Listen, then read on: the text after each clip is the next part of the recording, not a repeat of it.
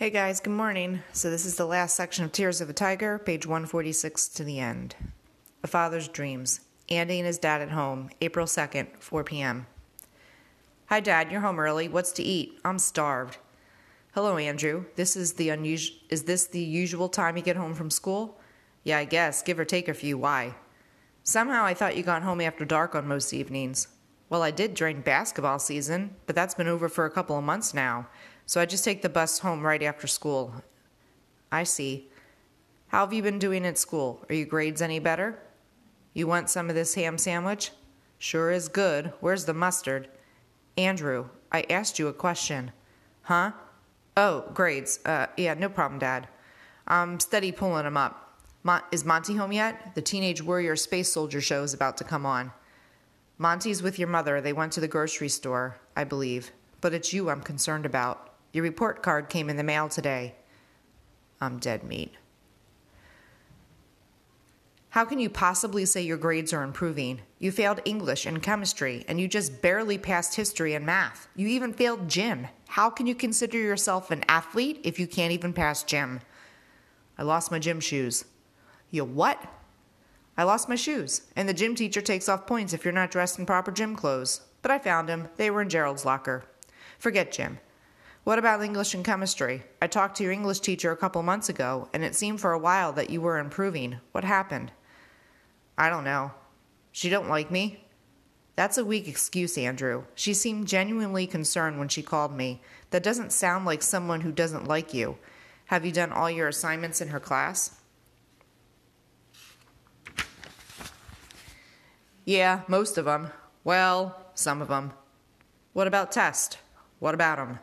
Don't play me, boy. I'm trying to figure out what's going on here. How do you how do you usually do on her test? I guess I fail most of them. Do you study for the test? Sometimes. How can you say you want to go to college? What college is going to take you with grades like this? I never said I wanted to go to college. You were the one who said I wanted to go to college. What do you mean? We've been talking about college since you were a little boy, getting a degree, maybe even in the field of business administration. That's your dream, Dad, not mine. Well, what about basketball? Didn't you want to go to college to play basketball so that you could um, get a chance at professional basketball? You really improved your game this year. How would you know? You don't ever come, not even to one of my games this year. Not a single one. Well, you know how hectic my schedule is. Besides, I've seen you in the yard with your friends when you shoot hoops. I know you're good. Yeah, right. But back to the subject at hand this absolutely reprehensible report card. Why you gotta use such big words? I know my report card stinks. Why can't you just say that? If you had a better vocabulary, perhaps you wouldn't be failing English. Why don't you get off my case? I'm not going to argue with you, Andrew, but I expect to see some major improvements in these last couple of months of school, or I shall have to take some severe punitive measures. There you go with them big words again. What else can you do to punish me? Take away my car? It's in pieces at Joe's Auto Graveyard. Take away my driver's license? Sorry, the cops beat you to that. Stop me from seeing my best friend? He's in pieces at Spring Grove People Graveyard. I took care of that myself. I killed him, remember? So you can't hurt me. I deal with big time hurt every day. Andrew, I know the accident was very traumatic for you but you have to get beyond it and move on. You have to be strong and show that you are bigger than the problem. Yeah, I know. You told me that before. Be a man, be strong, put this unfortunate incident behind you. Well, maybe I just can't do that. So, you're going to let it control your actions and ruin your life? No, Dad. I'm going to get it together. You'll see. My grades for the last quarter of school will be much better. I promise. That's my Andrew. I know you can do it, son. I'm counting on you. Don't let me down. Do it for me. Okay, Dad, whatever you say. Hey, Dad, can I ask you a question? Sure, Andrew. How come you always call me Andrew? Mom, Monty, all my friends, even my teachers, they call me Andy, but you never have, and I've never had the nerve to ask you why. Well, son, let me tell you. My father named me Ezekiel Jeremiah Jackson, two strong Bible names. He had great ambitions for me, but the name turned out to be a detriment rather than an asset for, to me. When I was growing up, kids called me Zeke and even Easy, and I hated it. Ha! Easy Jackson. I love it. Well, I hated it. I wanted so much to be dignified and respectable and proper. Well, you sure got that. Quit interrupting. I'm trying to explain where I'm coming from. You see, I want it to be white. No, not white, but accepted by them. And it was almost impossible to be taken seriously in the business world with a name like Ezekiel. I'd be sitting in a meeting with, a with five or six of them, all in blue suits and serious ties. The meeting would go something like this Bob, what do you think that strategy should be? Well, Tom, let's get a market sample. Bill, did you get the printouts of the data? Yes, and Ezekiel here did the sales analysis. Then there'd be this silence while they tried not to giggle. It just didn't work, and Zeke was worse. They all had a black handyman at home named Zeke, so I started calling myself EJ. They seemed to respect and accept that. Besides, all the presidents of big companies refer to themselves as TW or JB. They were used to that format at least, so that's why I'm known at work simply as EJ Jackson. I don't think there's anyone who knows my real name except maybe the people in personnel. Is that why you're always so nice to BJ? Maybe.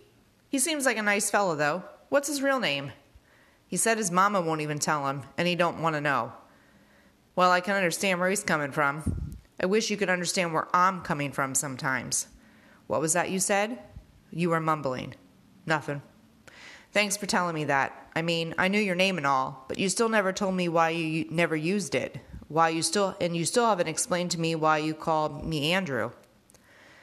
When you were born, I wanted to give you something my father had tried but failed to give me a name to be proud of. I didn't want you to have to shorten it or lighten it in any way. So from the time you were little, I called you Andrew. I guess it was partly from pride and partly from the determination that I had to make you something really special. I ain't nothing special. Well, your grades don't show it, but you are. You should be in the top of your class, showing everybody, both black and white, that E.J. Jackson's son is somebody to be respected and admired. How come I gotta be E.J. Jackson's son? How come I just can't be plain old ordinary Andy Jackson? Because ordinary isn't good enough. Why not? Look, I went to college, night school, for six years, while I worked at various jobs during the day to try to make ends meet. I studied all the time. I carried a dictionary with me wherever I went so that I could improve my vocabulary. I was always conscious of improving myself, making myself better, making myself good enough, bright enough, proper enough, respectable enough. For what? For my coworkers, for myself. You think they care that you busted your butt to be acceptable to them? It's that desire to excel that I see lacking in you sometimes. I think you just don't care. Sometimes you're right. How can you not care about your life, Andrew Andy? You seem to be doing fine, a fine job at dreaming. My dreams and planning my future. Maybe I don't want to be accepted by white folks, but you must. It's the only way to make it in this world, to assimilate into the society in which we live. That's why you must pull up your grades and improve your attitude. That is the key to success. What if I can't? I'm not t- taking no for an answer. You will show substantial improvement. I will not accept anything less than maximum effort. No son of mine is going to be a failure. Do you hear me? Okay, Dad, whatever you say. There's your mother's car in the driveway. Help her bring in the groceries. I hope she didn't get much. I'm not very hungry anymore. Nighttime cries of desperation. Andy's final phone calls, April 2nd, midnight. Maybe I should call Keisha. Nah, I've had enough of her whining and complaining, and I thought she misunderstood. I thought she understood me. She ain't nothing but a scar in my soul. I gotta move on. I think I'll call that Carruthers dude. He said to call him any time, day or night. Let's see, what's the number? Here it is. Maybe I'll talk to him. I can get my head clear. I feel like I got cotton in my brain. Hello? This is Dr. Carruthers answering service. May I help you? Uh, yeah, my name is Andy Jackson, and I need to talk to Dr. Carruthers right away. Are you a patient of his? Yeah, I guess. I've been in to see him several times. He said it was okay to call him day or night. So I'm calling. Could you connect us, please? I'm sorry, sir, but Dr. Carruthers' mother had a heart attack and she had to, he had to go out of town. Dr. Kelly is taking his calls tonight. He'd be very glad to talk to you. Dr. Kelly? Who's that? I can't talk to no stranger. It took me a long time to get used to talking to that one long headed doctor, and he told me he'd be there for me any time I needed him. This is the first time I feel like I really need to talk to him. Can you tell him he, and you're telling me he ain't there? What kind of mess is this? Sir, Dr. Carruthers was the doctor on call tonight, but as I told you, he had a sudden emergency. I can get Dr. Kelly to. Look, isn't there some way to call Dr. Carruthers long distance? This is really important. I'm really very sorry. You said your name was Andy? Yeah, Andy. I'm really, really sorry, Andy. Dr. Carruthers left about two hours ago for the airport, headed to California. He's on the plane now, so we can't even page him. But Dr. Kelly is a really fine advisor, and I know you'll like him. Let me connect you. He'll be on the other line. He'll be with you in 30 seconds, okay? Yeah, okay. Click. Forget this. I don't need this. How come he be gone? Adults always be talking about being there for you when you need them, but when you decide you do, they be disappeared like dust. Okay, what do I do now? I feel like the world is closing in on me. Wait a minute, I know who's home. Coach Ripley. Of course he's home. Tomorrow's a school day. He's got to go to work. He's got to be home. He'll cheer me up. He always makes sense. I wonder if he's asleep. Hello, you've reached the Ripley residence. We're sorry we're unable to come to the phone right now. If you leave a message at the sound of the tone, we'll get back to you as soon as possible. Have a real nice day. Beep. Click. Yeah, well, you have a real nice day or night or life or whatever. I hate talking to machines. It's like it takes part of you, a part of your soul or something, when you talk on those things. You leave a little piece of yourself all naked and unprotected for anybody to see when they push that little button. Well, they ain't getting none of me. Coach is probably asleep anyway. I'll talk to him tomorrow at school. School. When I think about school, I feel like I got a mouthful of dry bread and I can't swallow. When I think about school, I feel like I jumped off the deep end of the pool. Then I remembered I couldn't swim. Then I realized it didn't matter anyway because the pool was empty. When I think about school, I feel like I'm trying to take deep breaths, but the air is made of sand. When I think about school, I feel like I'm in a dark, closed room with invisible hands pushing me in all directions, pushing me towards a light I can't see. Some kids can see that light, some walk around like they got light screwed in their foreheads. Some just carry a glow like Keisha. Yeah, Keisha shines. I'm going to call her. She'll talk to me. I know she will. Hello? Mrs. Montgomery? May I speak to Keisha, please? Who is this? It's me, Andy Jackson. Did I wake you up? Andy. Of course you woke me up. Do you know what time it is? I'm sorry. I really need to speak to Keisha. It's important. Andy, she's asleep. You shouldn't, and you should be too. You can't call here after midnight on a school night and expect me to call her to the phone. I don't care how important it is. Now you go get some rest, and you can talk to her at school tomorrow, okay? I'm sorry I bothered you, Mrs. Montgomery. Don't even tell her I called. She'll just have one more thing to be mad at me for. Things always look brighter in the morning, Andy. I'm sure you two will be able to work out your differences. She really thinks a lot of you. Now get off the phone and let me get back to sleep. Okay, Mrs. M. Good night, and thanks. So, what do I do now? My head is throbbing, my mind is cloudy, my heart is bloody, my soul is on ice. I think I read that somewhere. Nobody's home. Nobody cares.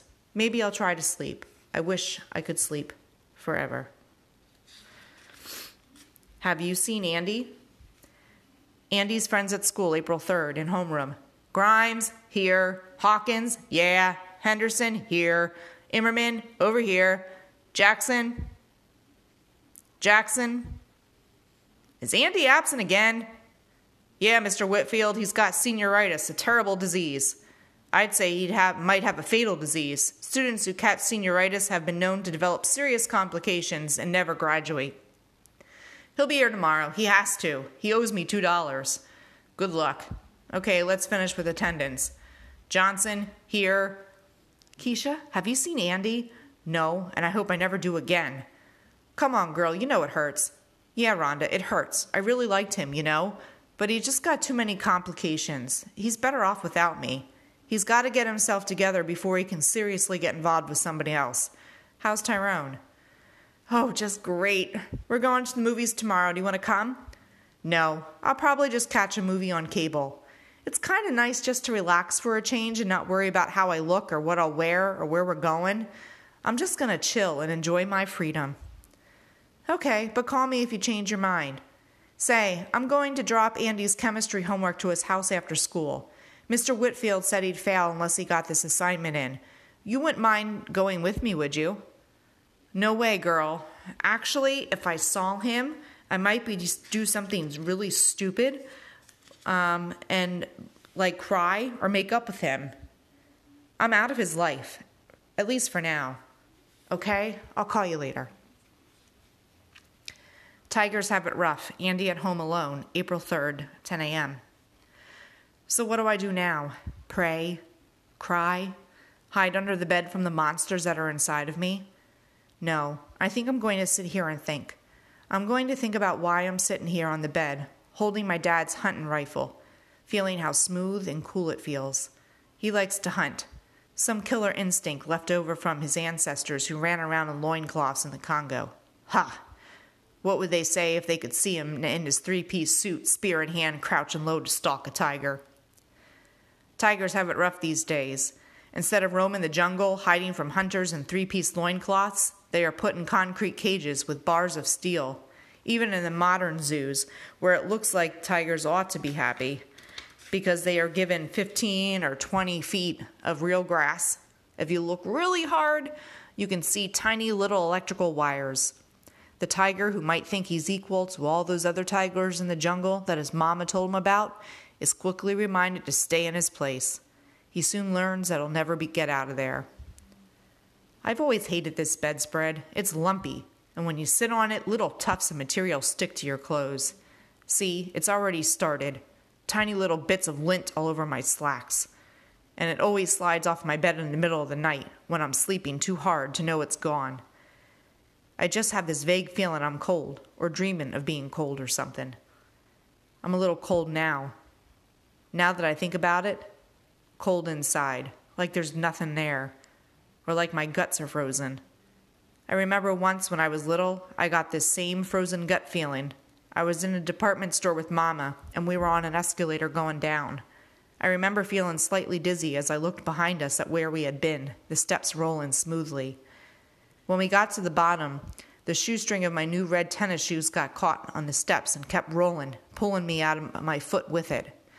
Mama screamed, and I guess I was scared because I just felt frozen, like I was watching myself on TV, as the moving steps gradually gobbled my shoestring and pulled my foot towards its teeth. Some dude ran over to the escalator and pushed the emergency button. Mama pulled me loose and then smacked me for being careless. I never even cried. I just felt like it wasn't really there, like now, sitting here on my bed wishing that I was nowhere at all. It's not that I want to die, it's just that I can't stand the pain of living anymore. I just want the hurt and the pain inside to go away.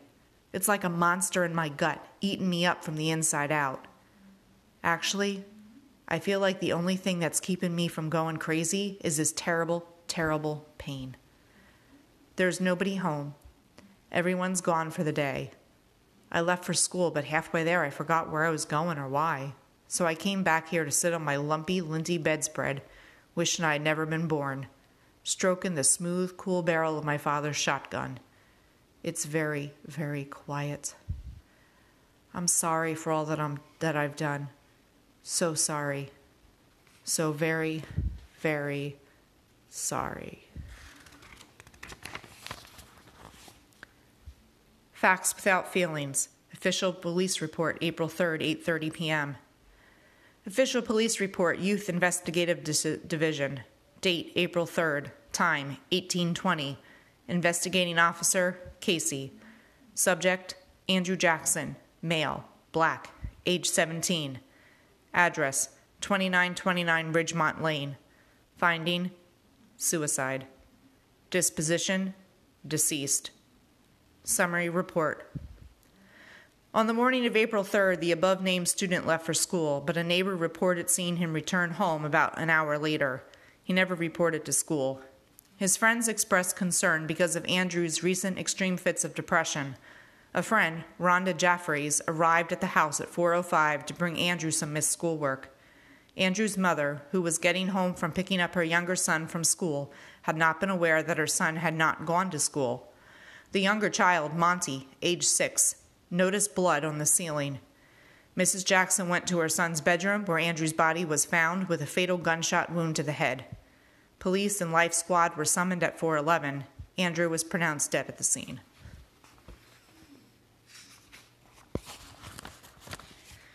Feelings on display. Grief counselor at school, April 4th, 9 a.m. Good morning, class. My name is Mrs. Sweet, and I'm a member of the suicide prevention grief counseling team that has been brought in to help you with this crisis. We want you to feel free to express your emotions, to cry if you want to, or to ask us questions, whatever you need to get through this. If you work for the suicide prevention team, you didn't do a very good job, did you? You sound bitter, young man. Your name is? Tyrone. Andy was my friend. Where was you last month when me and BJ was looking for somebody to help him? You got posters and emergency phone numbers for suicide prevention hotlines posted all over the building today. Where was you last week? What good does it do now? You have a point, Tyrone. Your counselors here at school know these numbers and should have had them available for you. When we went to see the counselor, all we got was bad breath and bad advice. There is no way that your counselor could have seen the future. I'm sure she would have suggested our number had she known the severity of Andrew's problems. Yeah, sure. Tell me anything. Is there anyone else who would like to express their feelings? Anger is a perfectly normal emotion. Yes, your name? BJ. BJ, uh, that stands for? It stands for BJ, Mrs. Sweet. We've had two kids die in our class this school year. We had some people here from our, your office when Robbie died, too and didn't do no good then neither. They're still dead, and I'm afraid I'm next. I'm just plain scared. As we get older, we all learn that death is part of life. If we let these tragedies become overgrowth experiences, we can learn from them. But we have in some way triumphed over the fear and anger and sorrow that death brings. That sounds like something you got out of a book. That don't cover how I feel. Andy left without saying goodbye, and I don't know why. He had his friends that cared about him, that he didn't ask for help. I feel like he punched me in the gut, and I can't hit back. I understand. Does anyone else have anything to say? No one. I see. Sometimes it's hard to speak such personal emotions out loud. I have an idea. Suppose you write a letter to Andy. Don't tell me what's on your mind. Talk to him. Tell him what you wanted to say what you wish you had said, what you want to say now. If you write it down, that might help you sort out your feelings. This is stupid. If you don't want to participate in this activity, that's perfectly acceptable, but for those of you who do, let's see if it helps. Anger and Pain Letters to Andy from his friends, April 8th to the 12th. Dear Andy, well, this stupid counselor woman said to write a dumb letter to you. I don't see what for. It's supposed to make us feel better, but how can we feel better if we still don't understand why? Hey man, life ain't perfect, but it's life. Remember the night after the accident when we realized we wasn't going to die? In spite of all that noise and fire and death, we looked at each other and real quick like we smiled. You know why? Because we were alive. And we were glad. Of course, we felt horrible that Rob was dead. I will never, never forget him or that terrible night. And we felt guilty too. Guilty that it was our stupid behavior that caused it, and guilty that we had lived and he had died. I had been able to deal with the guilt day by day. It got easier to handle. But you? You never got out from under the blame you put on yourself.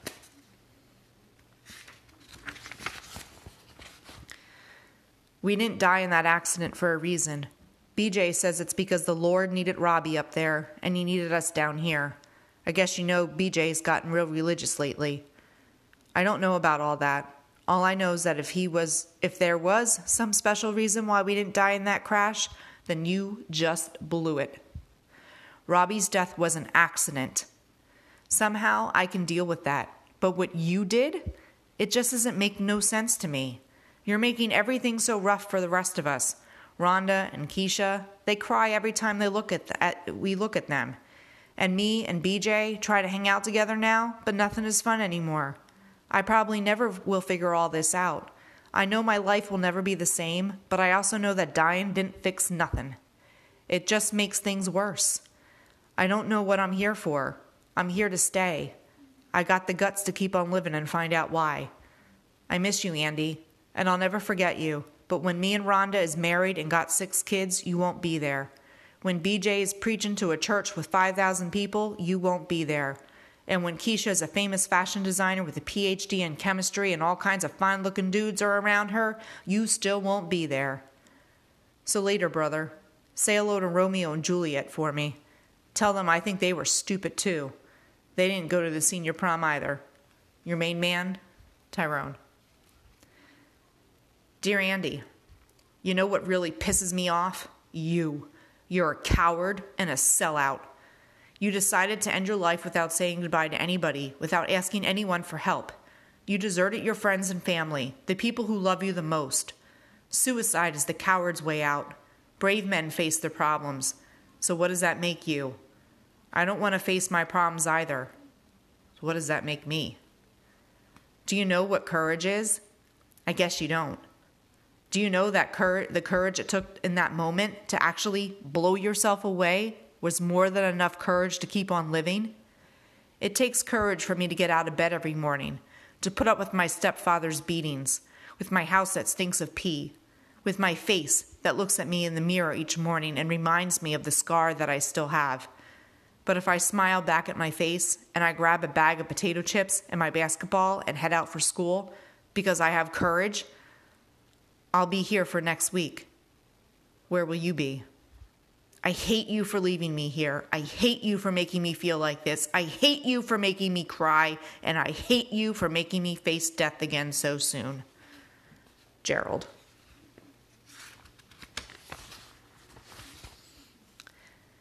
Dear Andrew, you don't know me very well. You probably don't know me at all. I was in your English class this year. I sat on the other side of the room near the door. I'm the one with the torn book bag and the non designer jeans. I used to sit there and watch you, cracking jokes with the teacher, charming the girls with that freaky smile, and laughing when you flunked one of those pop quizzes. And I envied you. Oh, yes, I envied your easy, careless ways. Sure, I got good grades. You once stood up and led the whole class in a cheer for me because I was the only one who got a perfect score in the Macbeth test. I know you don't remember that. I'm one of those kids who easily who's easily forgotten. But I'll never forget it. I wanted to be like you, popular and likable and well known. I never realized the price you were paying for that mask you were wearing. I'm glad I found out. I like myself a lot better now. Marcus. Dear Andy, I have some questions for you. Everyone has been asking why. Why'd you do it? Why now? Why didn't you ask for help? But I have some harder questions for you. What were you thinking while you were sitting in your bedroom with that shotgun? Who did you think would find you? Did you have someone in particular in mind? Your dad? Your mom? How about your little brother, Monty? He's six years old. Did you think what an effect this would have on the rest of his life? Did you think about the blood on your bed, the wall, the floor? Did you know that blood dripped through the floorboards, through the ceiling of the living room? That's how they discovered that you had gone. Monty asked your mom why there was blood on this ceiling. I'm not through this with you. Your mom found you, or what was left of you. Did you think about her? Could you feel her pain as she walked into your room and saw your bloody, draped body across your bed?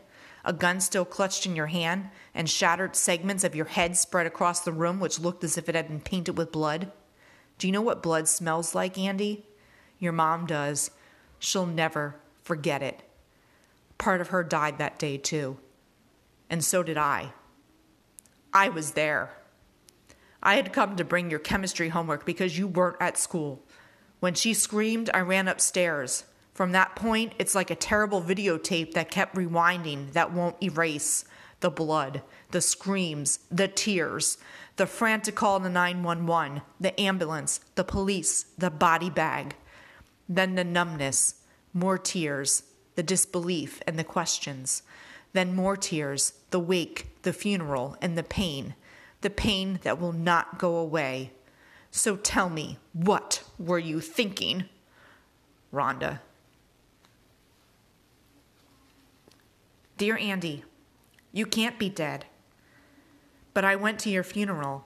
I felt your coffin. It was warm and woody. But you couldn't have been in it. I wanted to open it, to knock, to call out your name, but I didn't dare. I went to the cemetery. I kept thinking everyone here is dead. They're all dead. Thousands and thousands of dead people. People who would never come back. And then I really did call out your name. And I finally cried. I wept for you because you weren't supposed to be with all those dead people. Because you can't. You just can't be dead. So I guess the pain is over for you now. You've moved to a place where there is no pain, and I guess that's good. But the pain left by your absence is like a wound on our hearts that will not heal. Nobody understands why you decided to end your life when you had so much to live for. So if you're out and we have to say, so you're out and we have to stay here, feeling your pain as well as our own. It really isn't fair, you know. Some people say, and don't get me wrong, you know how often I go to church. Well, they say that killing yourself is a sin and that you'll go to hell because of it. You took a life that had been given by God, and you cannot ask for forgiveness for that. But I can't bear that thought. So in your case, I hope God is forgiving. I hope God understands that your heart was good, but your pain was so powerful. Of course, with that smart mouth of yours, God may be sorry and kick you out. I love you. Take care. Wait for me. Love Keisha. Lord, please forgive him. BJ's prayer for Andy, April 28th. Dear Lord, there's a dude named Andy who's on his way up there. At least he's hope he's I hope he's headed in your direction. He's not a bad kid, just very young and very, very stupid. Will stupidity keep him out of heaven? He suffered a lot down here. He never could talk to his folks and he stayed tied up in knots. He felt so very guilty for Robbie's death. I think it's because he never learned to pray. He never learned the power and hope that comes from your forgiveness. I know that's what kept me sane. He never willingly hurt anybody or anything. Remember once when we were little in eighth grade? Andy had a puppy who got hit by a car. He had only had the dog for a couple of weeks, so he couldn't have been that attached to it. But when it died, Andy almost fell apart. He stayed depressed for weeks. I think Andy was scared of death in general. Two years ago, when Mr. Mincelli, one of our gym teachers, died of a heart attack, and a lot of kids from our school went to the funeral. But not Andy. He got all nervous and irritable whenever anyone ever mentioned Master, Mr. Mancelli. He just couldn't cope. The whole idea of death terrified him. So I know Andy was afraid. His soul is probably still out there somewhere, floating in the darkness, looking for hope, hope for forgiveness, and terribly, terribly frightened. I know you already know all of this, but I just wanted to ask if you'd look out for my partner and help him find peace. The Tears of a Tiger Monty's Goodbye to Andrew. May 15th. Andy, can you hear me? It's me, Monty. Mama brought me here to the cemetery because I told her I just had to talk to you. She didn't want to come. She hasn't been back here since the funeral, but I kept bugging her. She won't even get out of the car. She's over there now, just sitting and crying. That's all she does now cry. It's starting to get on my nerves. Things have changed a lot since you since you left. We live in another house now. Actually, Mama and me live in one place, and Daddy lives somewhere else.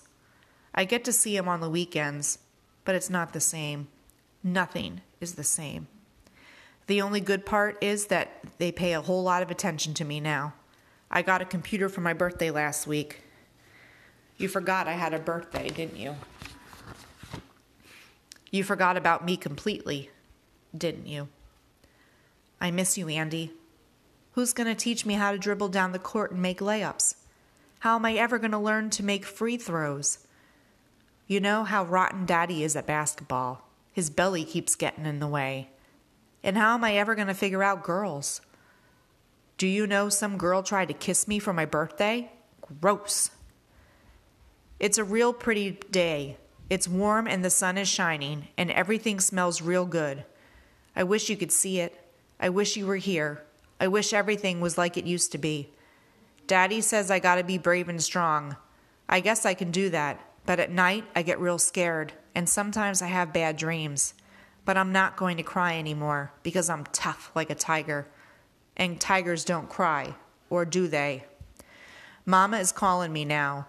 She says it's time to go. I'm sure she wants me to tell you she's thinking about you always. I feel better now.